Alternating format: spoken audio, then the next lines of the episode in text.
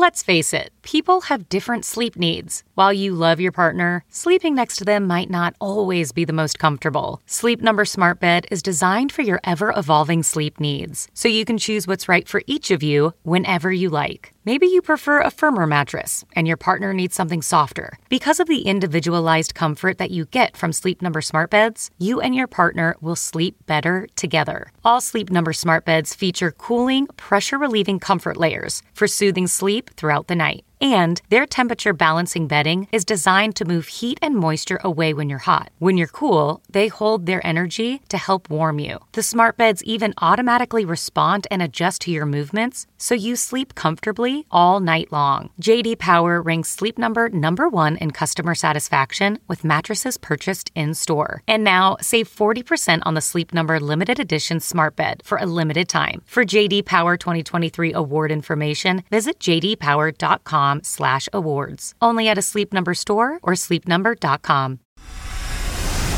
You're the mom, the maid, the keeper of the cookies. You do it all and you look good doing it. It's parenthood on a mother level. Here's your host, Denise Hnytka. On a July night in Iowa, Molly Tibbetts went for a run. She never came back. That was two years ago this week, July 18th, 2018. The University of Iowa student was on summer break, back in her hometown of Brooklyn, Iowa. It was about a month later that her body was found in a cornfield right there on her running route. That same day, we learned police had arrested Cristhian Rivera after they say he led investigators to her body there in the field. Police said the case was solved with the help of video on area security cameras, with recordings showing Tibbetts running by and then a black Chevy Malibu repeatedly passing through that area. Investigators traced that car to Rivera, and when they questioned him, they say he admitted he followed Molly in his car, parked, and then ran after her. At some point, he says she grabbed her phone and threatened to call police, and he got angry. Police telling us he blocked out his memory of what happened next, but we know that Molly never came home that night. Rivera's trial is set for January. Molly's disappearance, the small town swell of support, the movement, the miles, and the acts of kindness are all about what you are going to hear on this episode of On a Mother Level. I'm talking to Joy Van Lanschut about how her business, Live Now Designs, helped to start Molly's movement, and that effort is still alive and growing today. It comes as people here in the Quad Cities are facing another missing persons investigation, this one involving 10 year old Breasia Terrell. The search has moved from Davenport north to Clinton County with no sign of Breasia and only a person of interest named by police in the case. He is the father of Breasia's half brother, a man named Henry Dinkins. So that's the update as of this recording time. It's Friday, July 18th. But this conversation today is about never knowing where the next day, the next year will take you. But when you see that someone needs help and you might be able to do something small at a time when you feel helpless, maybe the right answer is just to say yes and see where it takes you. And that's exactly what Joy did. And so she's talking about that today here on On a Mother Level. So here's Joy. Joining me now on the podcast is Joy Van Landschut, and she is the co-owner along with her husband of Live Now Designs. And you guys are based in Brooklyn, Iowa, is that right? That's right. Okay. Tell me a little bit about Brooklyn um, as a community. I mean, it's a pretty small town. How would you Brooklyn describe is, it? Yeah, Brooklyn is very small. We're about 1,500 people. Um, I grew up in Brooklyn. I've been around Brooklyn my whole life. Um, a very caring community. There's, you know, anybody's daughter and everybody's son is like your own. Like you, just, everybody looks out for each other. You know, everybody's got each other's back. Um, it's just nice. It's just you're used to knowing people when you walk down the street. You're used to waving at everybody. You know, like it's just Yeah. um, small town, good people. I guess. Yeah. So a very cool place to be raising your own family now. Yeah. Yeah. It's a very nice place.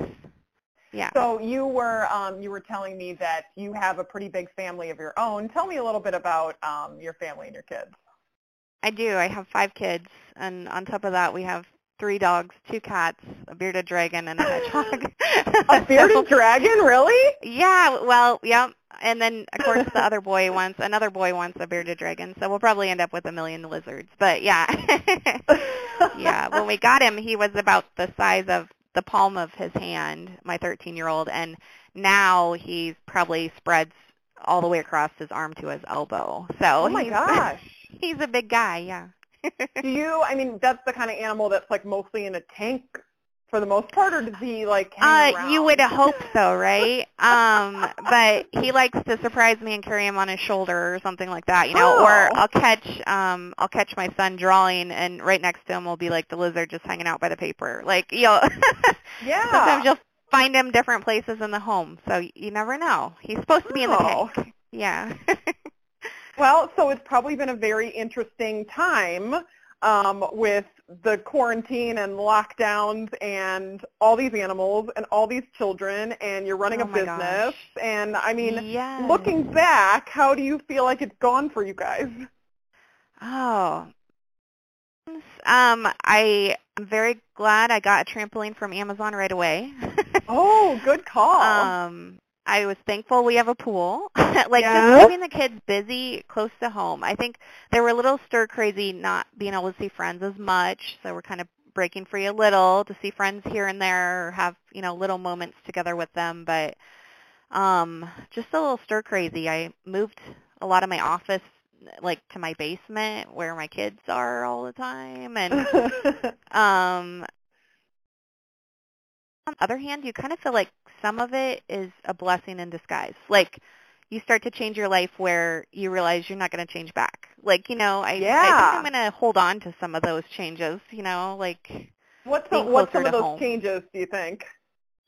I would say working from home a lot more and um just feeling more present in their lives, you know, like um I'm probably more present than they've ever been used to, so they're pr- it's probably too much, but um finding a little balance there and um I don't know, just trying to find activities that we together at home can do.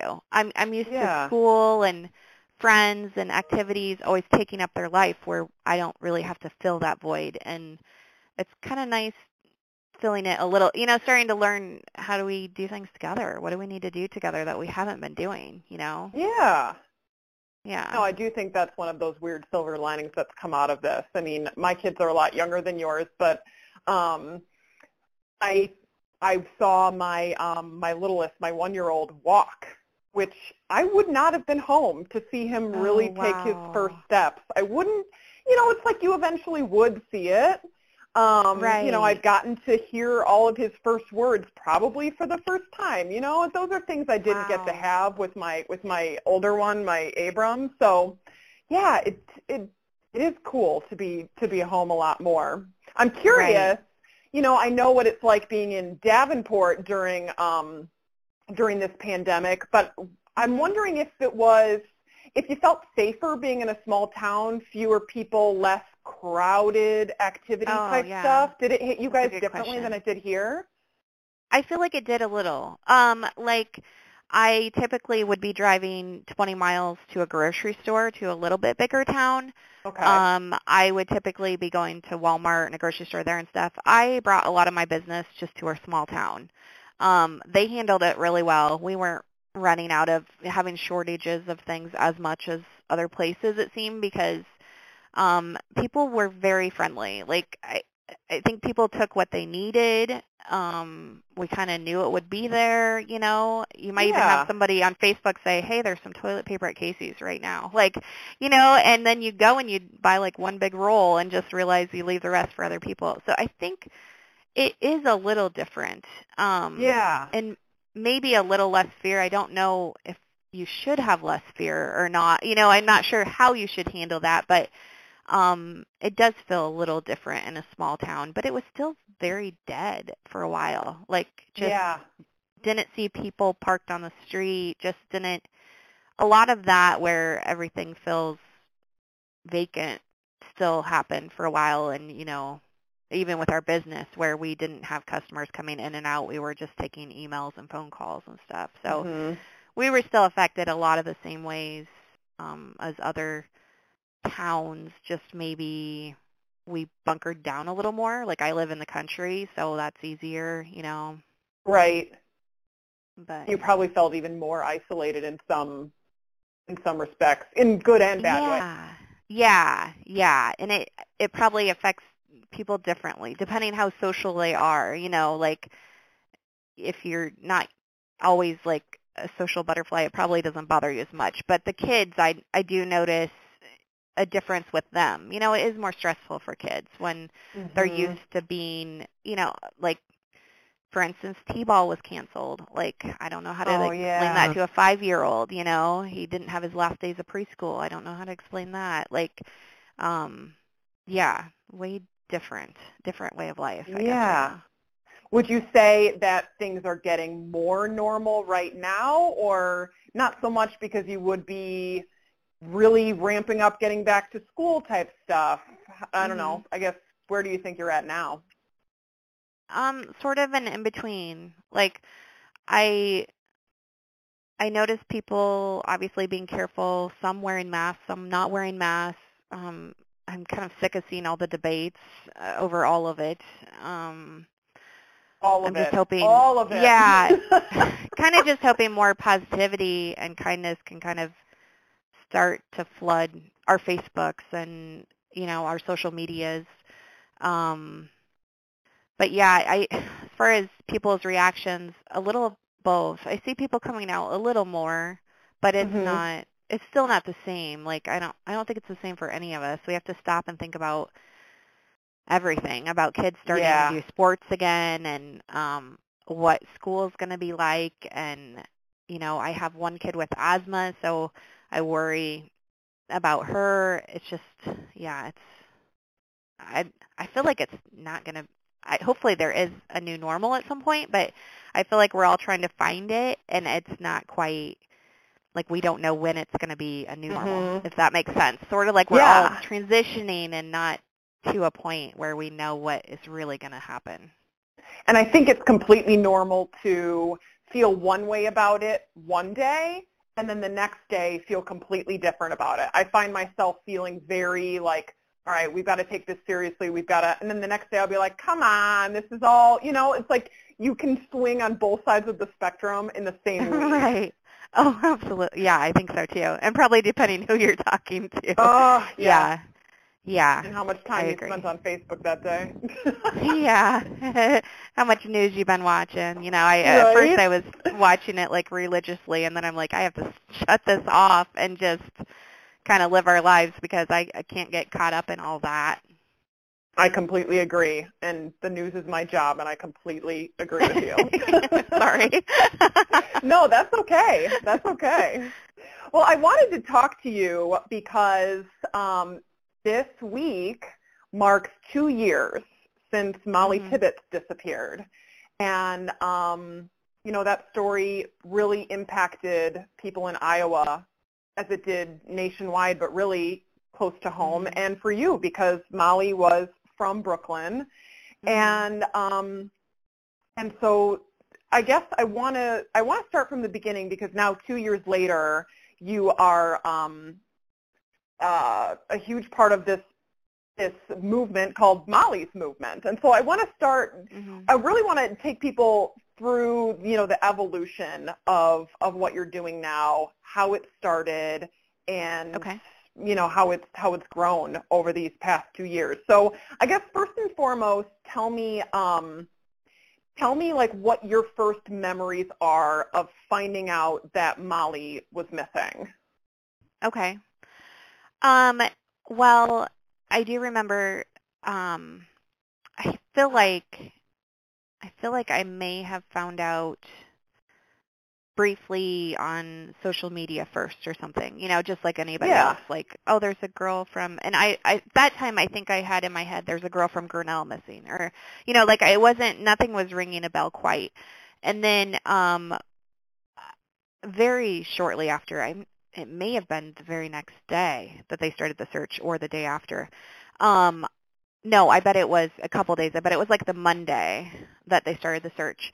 And um, one of my employees was a friend of Molly's, and she said, "I can't come into work today. I'm going to go help search for Molly."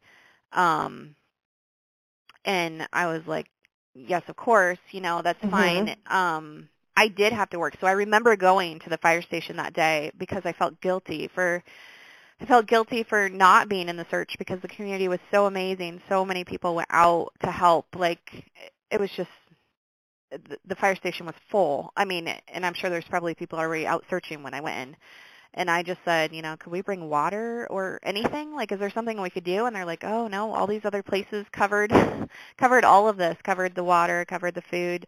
I mean, people jumped in so fast and so amazingly. Um, I would, I'm just proud to be a part of this community. Like, I'm Yeah. just amazed. Like, to think like right away you kind of go to what if that was my daughter and thank God there's, you know, you feel this blanket of love around you and these people that are jumping in and helping and um I was just amazed. But at one point during that weekend um that she had gone missing, um uh, someone that was a friend of Molly reached out and they wanted to do just a few shirts to wear at like RAGBRAI to get the message out that Molly was missing. Okay. Um, we had never done missing shirts or really probably even ever looked into them or even unfortunately I probably never even put two thoughts to missing people. You know, I should have, but a lot of people don't until it happens to them. Right. And um I said, "Let me let me okay it with um her family." And I spoke to um that weekend I spoke to Jake, her brother, and Morgan, her cousin, and they came into the studio and we designed a shirt together to help find Molly.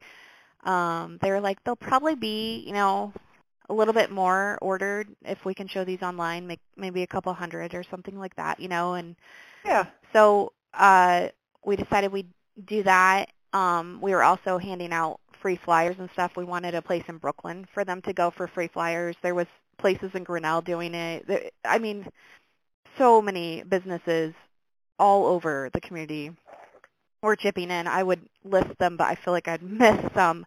But I just want to say, like, Brooklyn, Grinnell, all around Montezuma, people individually and commu- and the community, the businesses, everybody was amazing. And your community starts to go from like your small town to your county to your state to the nation. You start to feel like community isn't just your small town anymore. It's just everybody that chips in feels like part of your community, if that makes sense. Yeah.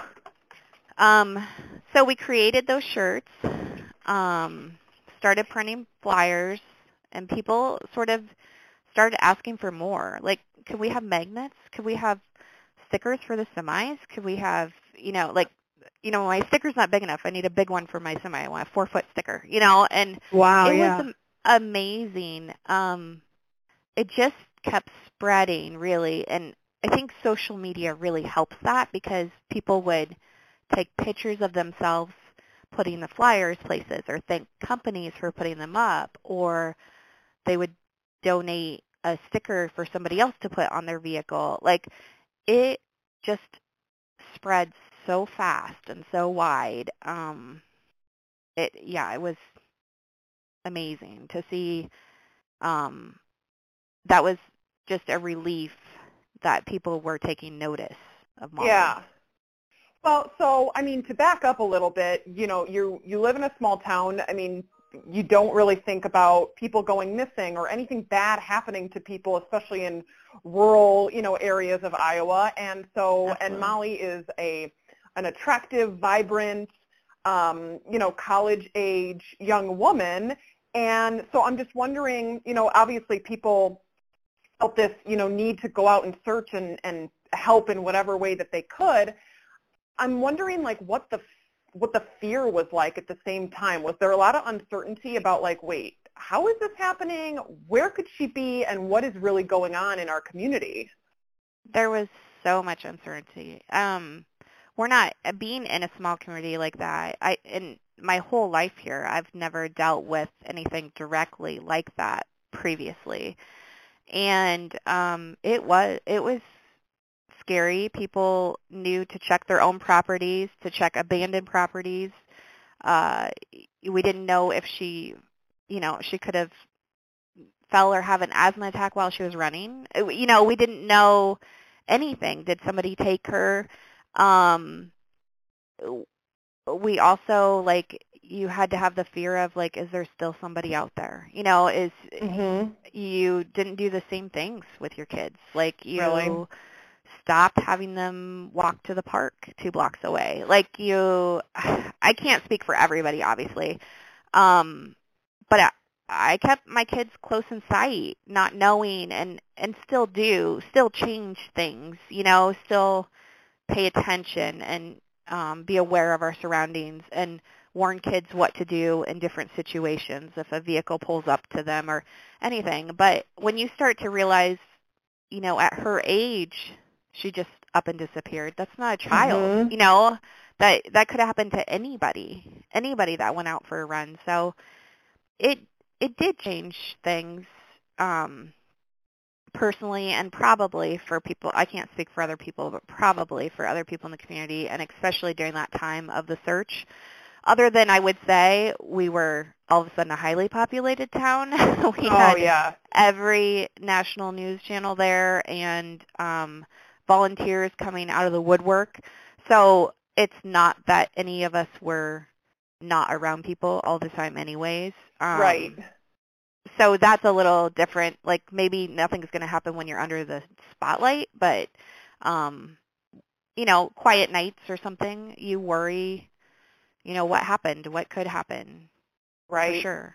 Right. hmm And I remember in the early days of reporting on what was going on, there was even some discrepancy about, well, had she come back from the run? Was she still out running? There was there was some confusion about when she was actually last seen and what her last activities were for a moment. Mhm. Um, um, so some of that added to the confusion, and um, and I guess I should back up one more step. So Okay. so explain Live Now Designs because so you guys are doing the shirts, you guys are doing stickers for people because that's that's your um, that's your whole business.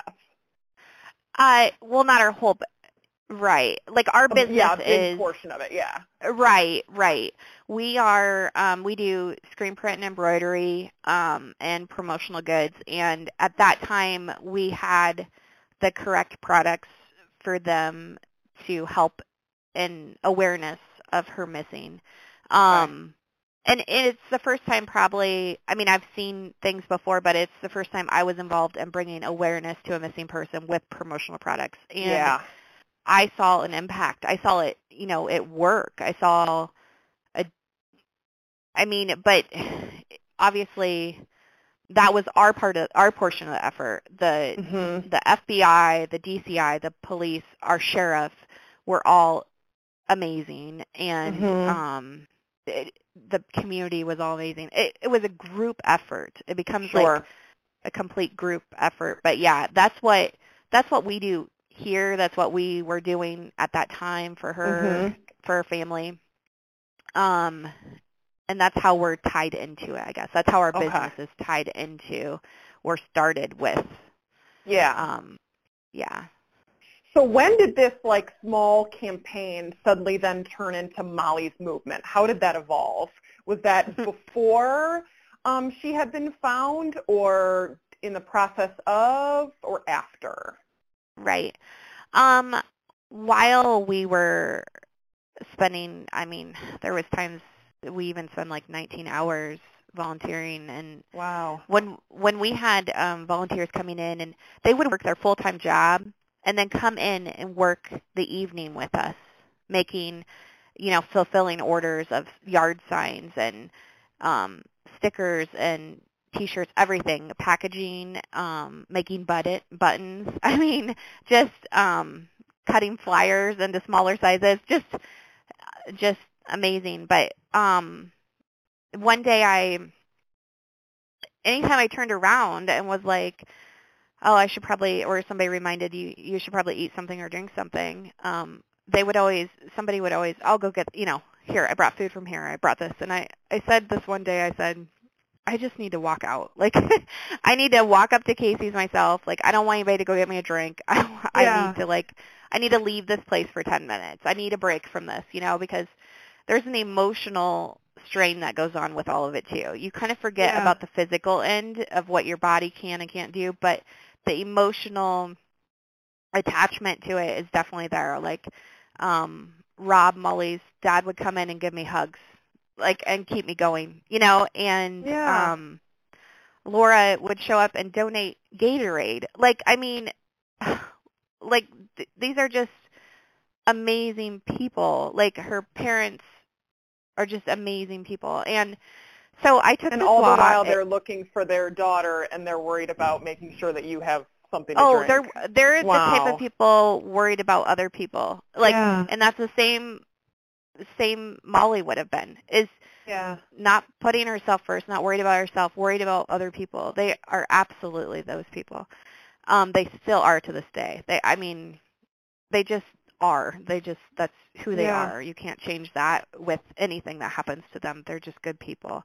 And so that day, I decided to take a little walk, and one of my volunteers and one of my friends decided to walk with me, and we were just chatting and and we're talking about the good that we feel coming to you. Know through this terrible thing the good that we feel from all these people and what was happening and she said it's almost like a movement. And Hmm. she said it's like molly's movement. And her she when she said it i was so tired. I probably was like whatever you know?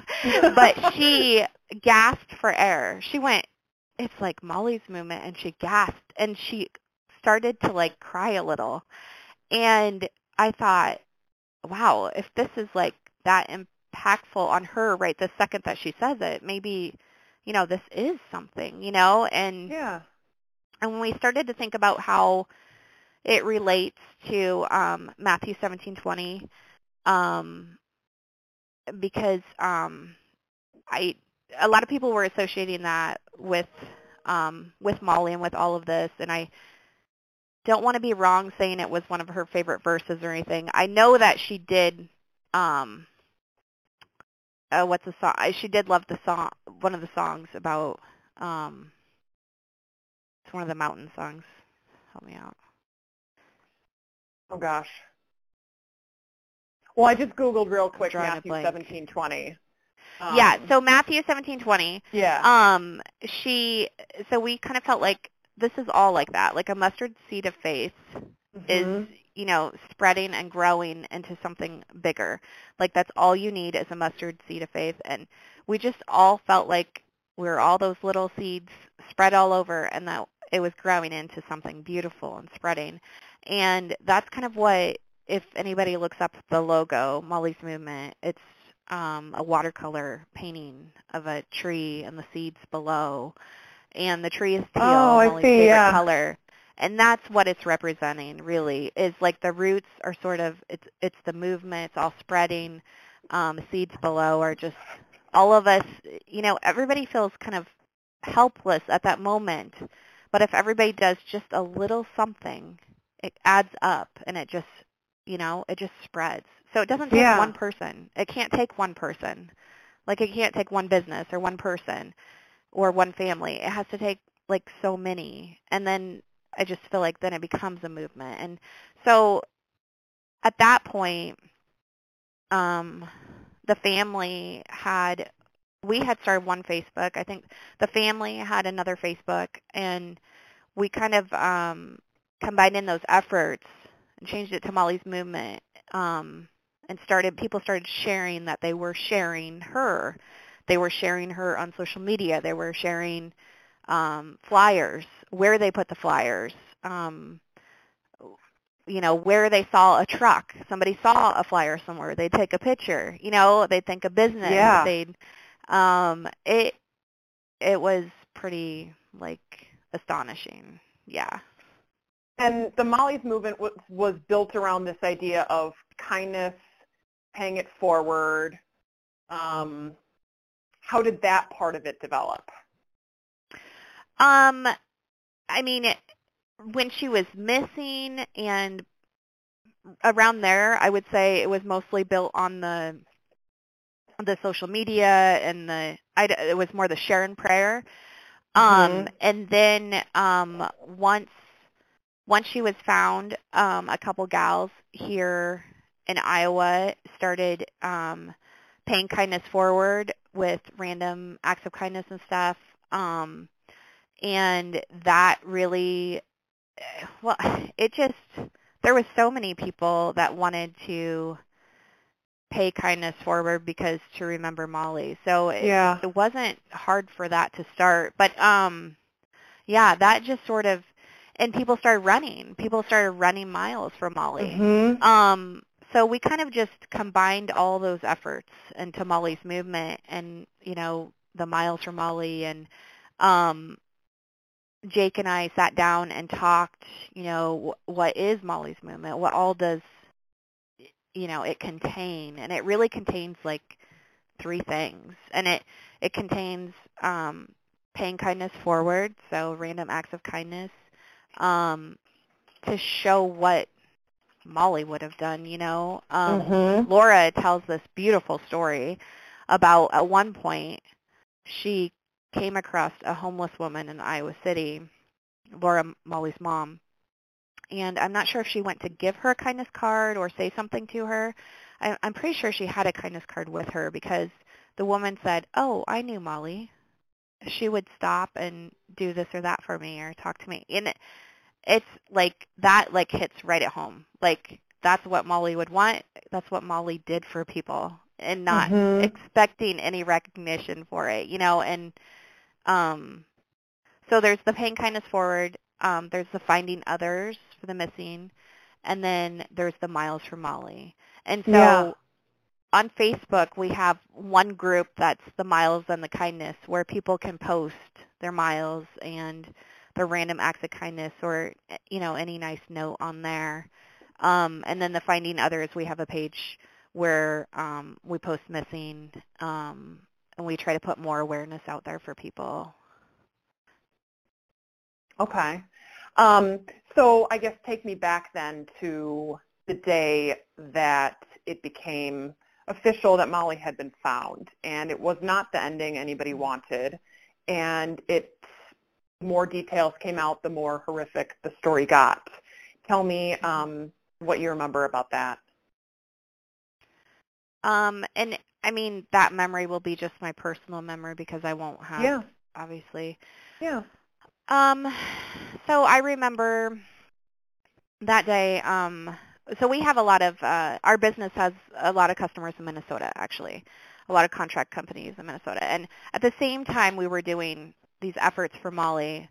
We were needing to complete jobs for our Yeah. our original customers. So um, we were getting a little behind on schedule, so you know we had to make some trips back and forth sometimes. And I that day said um, said I would make the trip to Minnesota. I didn't didn't want to be around, and I don't know. I just wanted to make a trip, you know, and get away. And so I kind of um, I knew the news conference was coming up, and I think I listened to it on on the radio or something on like on the drive. Like I I think I knew when I left and people were asking me, "Are you sure you want to go?" But I didn't want to be around the news media, and I didn't I didn't want to say anything that wouldn't be respectful to Molly and her family. It was their time to grieve.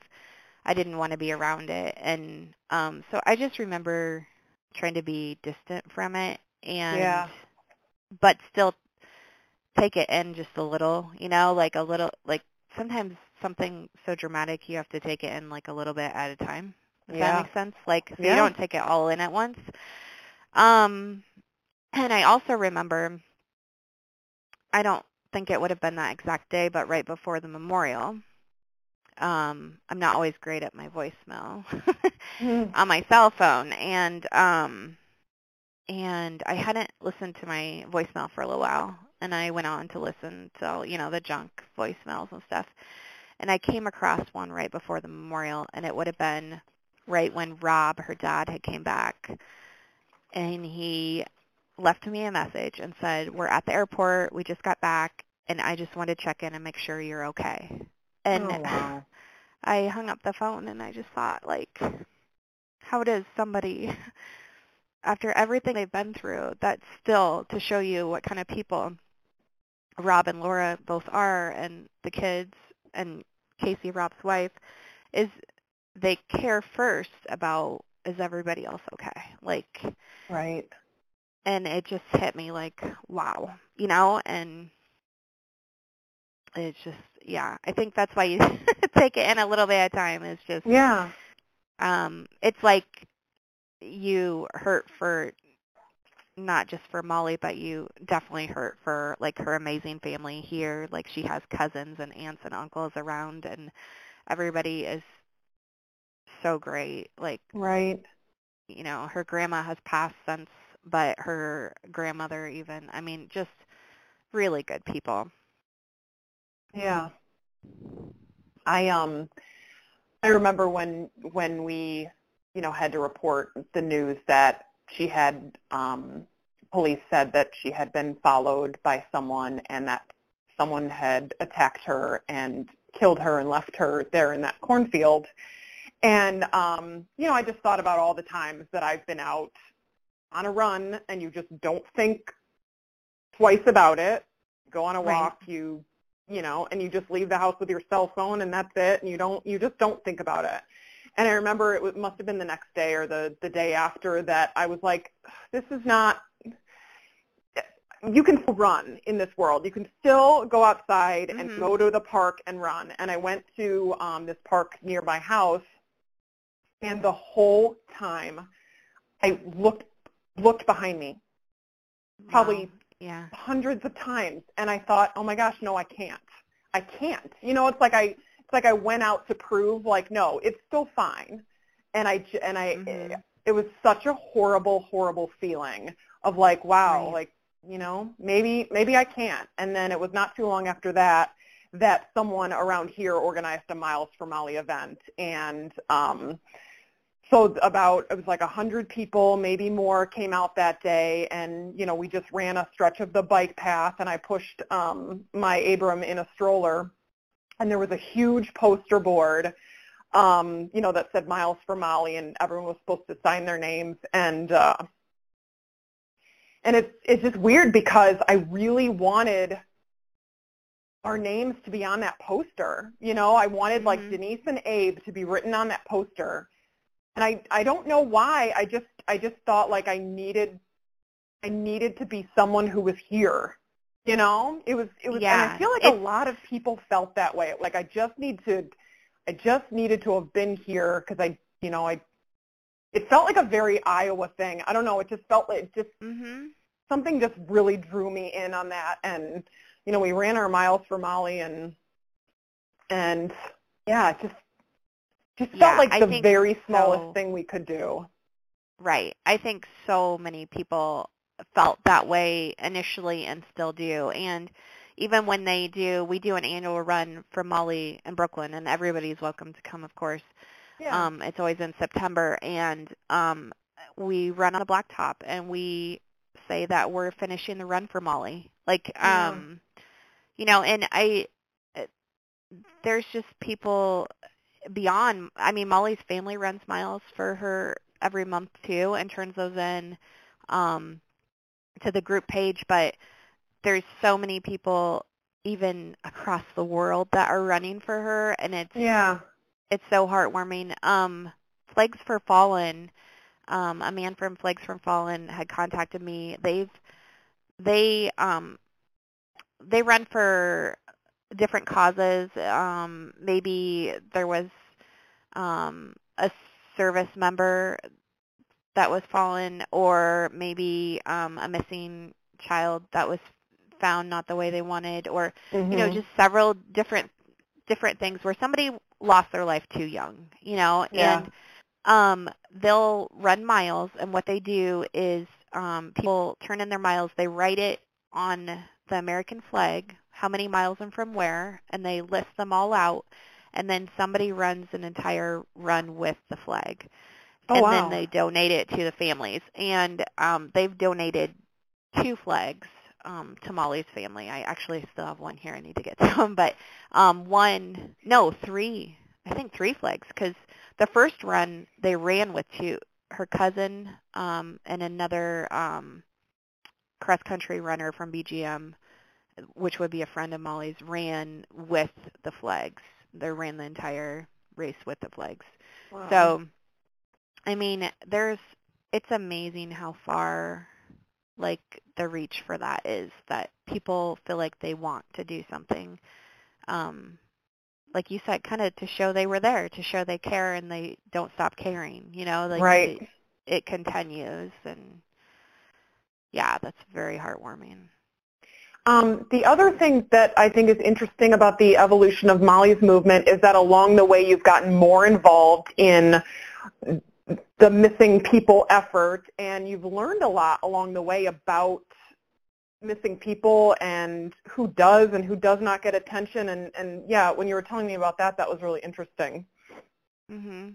Absolutely. Um yeah, I mean it's just right away with Molly missing, you had I mean there was news articles. There was there was news ar- news articles where somebody felt like their family member wasn't getting the attention Molly was and there was people angry too. You know, why is this? Why are some missing people not getting the attention? And it's nobody had that answer. You know, um her her family themselves said we don't know we don't know why molly's getting the attention other than our community's pulling together you know like but we don't have the answer to why can't this happen for everybody you know Right. and so we had already it just seems like a waste when you have like 70,000 followers on something to let go of that and not do something good with it right so Yeah. we felt like we could help others. And I actually had talked to Jake about it right before Molly was found. What do you think about starting to think about like um the truck stickers for other people? You know, what about some of these other families that are Yeah. going through this? And he was totally for it.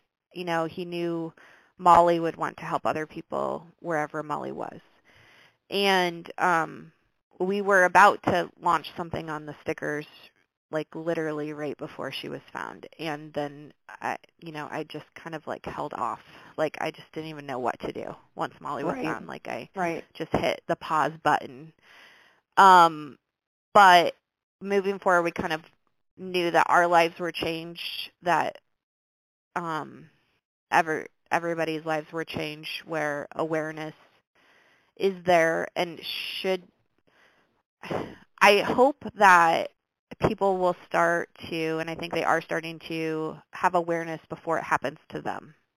Because when it happens to them, it's hard for them to know what to do. And um, where to turn. And, and obviously the very first place to turn is the police. Always the police. Um, and to listen to what they have to say. But there's some wonderful like missing organizations out there and I've communicated with a lot of them. I work with some of them. Um, it's just a need that's out there, you know, is and paying attention to there's adults that go missing. It's not just children. I mean, Mhm. I'm so thankful that people look for children and post things as they do because the children obviously need found our, you know, I always say bring our babies home. But sometimes adults adults of all ages go missing for different reasons and sometimes adults don't get the attention they need because we know an adult could just wander off their own like do what they Right. want to do leave their life if they want to leave their life. But what you watch for is is this out of character? Like would a single mom just walk away from her kids? Would um a guy go to work and never come home from work? Like if this becomes out of character and something feels wrong, something's probably wrong. And right. and if if you do put their face all over they're missing and they don't want found, they can tell the police, you know, I, I don't want found right now, and it turns it off. Nobody care, you know, once they're found, nobody needs the details. Nobody cares why Mhm. or what happened. If it's a runaway child, it doesn't matter. Once they come home, they're home. You know, all we care is that they're safe. And um, it, I see a lot of times like it is harder for males. Uh, you know, in Iowa, a higher percentage of male men go missing than women. Hmm. And um it is harder for their families to get the same attention. You know, like I find myself frustrated. Why isn't the FBI involved? Why isn't this, you know, why aren't people, sh- you know, doing this or that? Um, so I would just say like people paying attention to every missing person because that could be that could have been your child, your brother, your parent. Like that could be there's somebody out there going through it as if it were yourself going through Yeah. it, if that makes sense. Yeah. And so that's sort of now expanded into something you guys are calling the pizza box mission. Can you explain that? Um, well, yeah, Molly's movement, Molly's movement finding others is, you know, Mhm. what it is. And then um, we do different things in efforts to just try to get the awareness out there. My biggest thing was trying to replace, you know, it used to be you found um, pictures like Johnny Gosch was on the milk cartons, right? Right. And you don't see that anymore. We have those plastic milk cartons and you don't see missing pictures on them anymore. Well, then where, you know, other than social media, where where do all the missing flyers go? Like how do we get those out there? And so um I was thinking about it and um right inside a pizza box, there's no branding, there's nothing. People are bringing it home and they're absolutely looking at inside that pizza box because they're opening it to get to their pizza, right? And Right. what is in every town everywhere almost is a pizza joint. So, um very likely it would be easy to find in any area somebody goes missing a pizza place that would be willing to put free stickers that are flyers of a missing person that went missing locally inside their pizza box. yeah. Um, so that's kind of the pizza box mission is um, we started it with um, when Angela Armstrong from South Dakota went missing. Um, and people can pay forward the pizza box uh, stickers. They can buy 25 and when we get so many, um, we have somebody, um, a missing flyer printed and on a sticker and we have it sent to a pizza place from like locally. There's no cost to the pizza place. There's no cost to the Okay. family. Um, and then we use some of our proceeds too from like shirt sales and stuff um, to help with that too. So we kind of just build that up until we have somewhere we can send those to and stuff. Um, and that's kind of the idea on the pizza box mission. I think if we can start getting like pizza places around the nation that are willing to help out, um, people are willing to pay forward or want to help do something, I think the pizza box mission's really good. A really Yeah. good thing.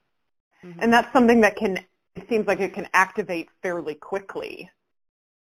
Yeah, really it can. I mean, you have to have people's participation. Right. Um, so you have to be either selling the products to help the proceeds go towards it or selling like they can buy right towards the pizza box mission.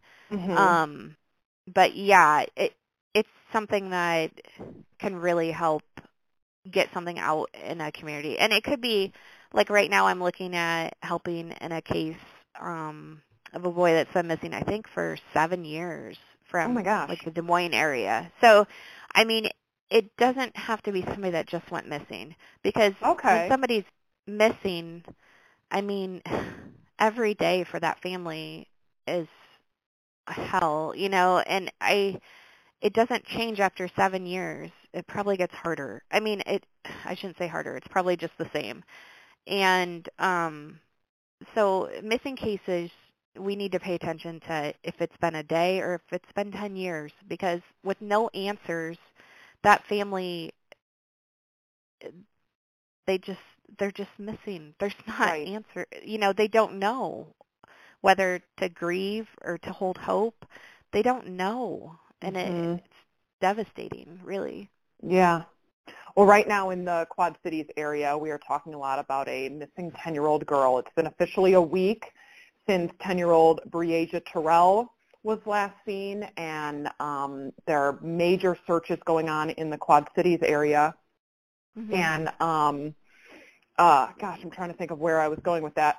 Um, but but that's certainly very top of mind, and and it's been a week right now, and um, and oh, that's what I was going to say. So anytime a press conference alert comes out and we're trying to figure out how to coordinate our crews, I caught myself the other day saying, oh my gosh, I hope they found her. And then I thought, wait, no, that's, we don't necessarily want that either, unless she's found Oh, safe and alive, of course.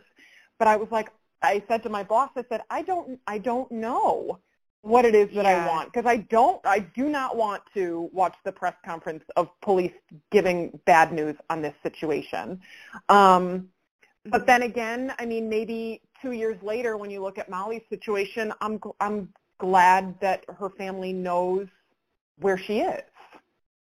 Absolutely. I with my experience with missing families, it's much the same where and some of them, you know, they think they know the outcome, but they still just want the answers. They still just Mhm. want to bring home their brother, bring home their son. And um and much of them reach a point that is sad but true where they they might think they know what the outcome is, but they still want answers from somebody. Yeah. Like and so it it seems that no matter what the outcome be because that's out of our control that knowing and knowing faster is ultimately better than spending years not knowing where somebody is um because whatever the outcome we can't change that and it- Right.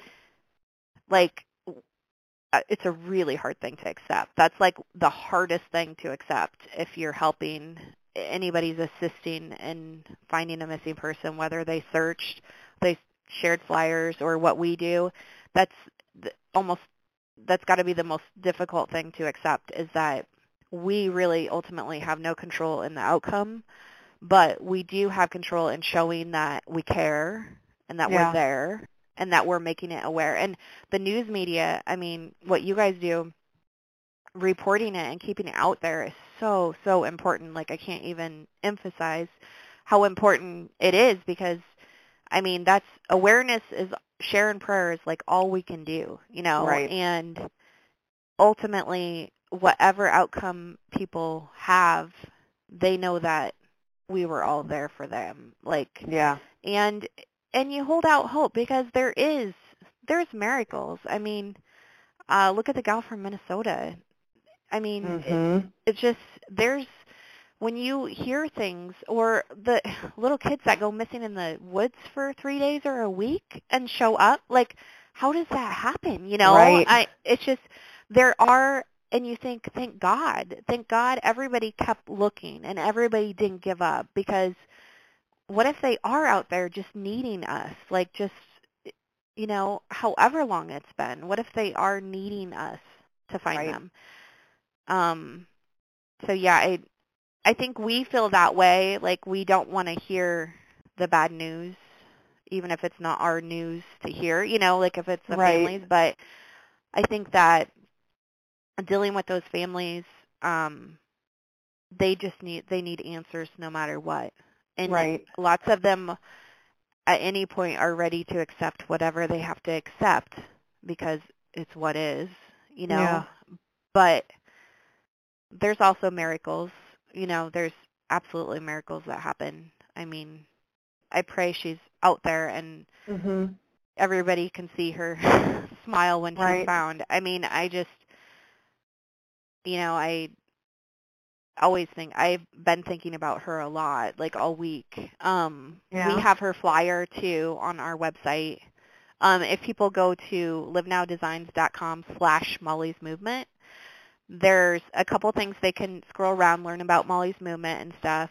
Um, see some of the merchandise, the pizza boxes, the box mission, the um, child ID kits, and then there's a link for flyers.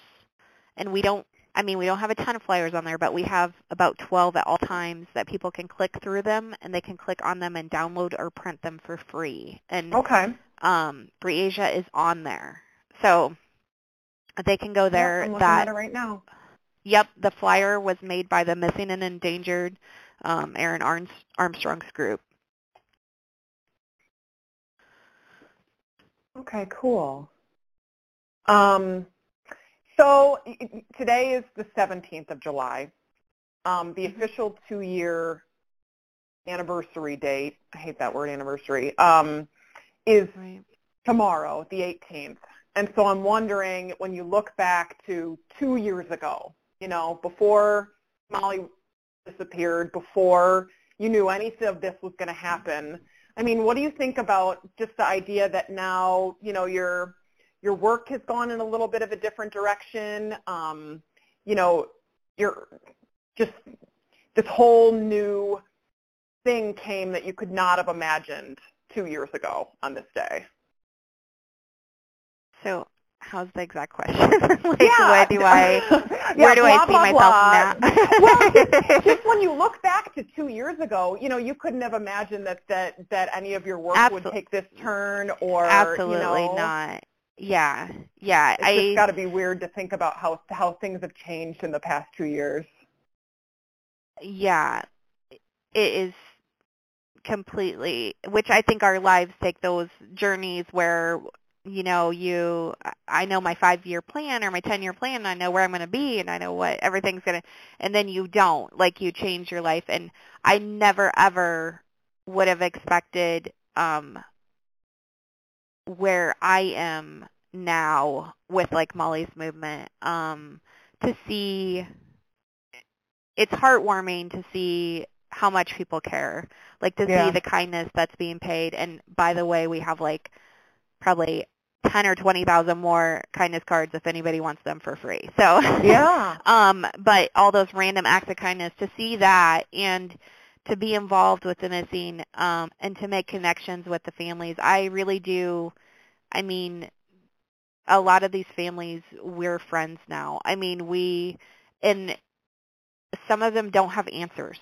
Some of them get answers right away, and some don't. And their faith and their resilience against what terrible thing they are going through and they're caring for other people is just um I'm glad that I can witness that in my life, you know, like that Yeah. I get that gift, but I never would have I'm kind of a person that wears their heart on their sleeve, so that's why I sound like I'm about to cry every time during this, but um so I never would have thought I was a person strong enough to take on some of what I'm taking on Yeah. but then you know how how do you say no when you see the need just like if someone else sees something that needs done or a kindness that needs paid how how do you say no when you really shouldn't So, Right. right Right. yeah totally different than maybe a couple years ago I was going to ask you what what people's main takeaway from this should be, and I feel like you've already said it. You know, and what's that And just that. Yeah. How do you see? How do you say no when there's a need around you, and that you don't you don't necessarily know like how strong you are to respond to something until you just say yes. right yeah Well, that's my takeaway anyway. So. well yeah i like it um, I guess my last question for you is, um, you know, obviously Molly's story is not over because there's going to be a trial potentially in six months, and it sounds like it might be in our area, in the Davenport area, and I'm wondering how, is there any apprehension of bringing all of this stuff up again and having to have the community hear the nitty gritty and the details and Mhm. to you know because there was there was so much division um, after after the person um, who is charged in this case you know was identified and that brought up a whole bunch of other issues that we don't need to go into but but you know it, it some of that stuff is going to surface again and I wonder how you feel Mhm. about about that leading into potentially a January trial.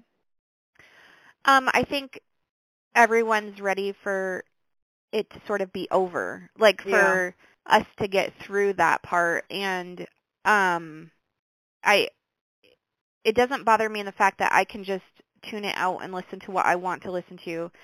Um, but I worry about her family and what they have to go through and what they'll be Yeah. dragged through. Um, you know, I feel like the rest of us we have choices in how much we block out and how much we listen to. We just want justice to happen. Um, and Molly to be remembered in a positive way, not as a victim. Right. And um, so I, my hopes are leading up to that and around that trial that people keep a focus on, on just remembering Molly and who she was, and um, spreading her kindness still, because it's just. I I try to stay away from it, I guess, all of that because Yeah. that's to me that's not honoring Molly and remembering Molly. I obviously want justice just like anybody else, but I kind of want to keep my distance from it and then um, just surround her family with as much love as a, our community can give. I they're the ones I, I worry about during all of that, but I I've seen their strength and their faith and I know they'll make it through it okay and they'll be worried about other people. but um yeah, I I think the sooner it comes the better because it just needs over. Like it just needs she finally needs her justice and to rest in peace and um and we we all do as a community, you know, we want to move forward and move on and turn the page like Rob would have said and I just think um yeah, just getting it over and moving on is going to be the best thing. Yeah. Joy, thank you so much for letting me Yeah. take an hour of your time. Um, Thank you. So uh, one more time, people can find you at livenowdesigns.com. And Yep, um, and then they can go to they can either click on Molly's movement from there. So that's pretty easy. Just go to livenowdesigns.com and click on Molly's movement. Um, or they can go to livenowdesigns.com slash Molly's movement. Brings you to the Okay. same place. And then absolutely on Facebook, if they're on Facebook, they should look for Molly's movement. And anytime you see something with like the mountains on the top, you know, those are our pages. There's also a page um, that on the top it has um, Keeping Molly's Faith, and it's Remembering Molly Tibbetts. And we do share information on there too, and it could be Okay. Um, several things. It could be about Molly, it could be about missing, it could be about kindness, it could be several things. But they can always join right there too if they want to on Remembering Molly Tibbetts. Okay. All right. Well, I'm going to try to run some miles for Molly tomorrow. And um, I so appreciate uh, your time today, and I really admire the work that you've been doing over these past two years. So thank you again so much. Thank you so much. Have been listening to the WQAD Podcast Network.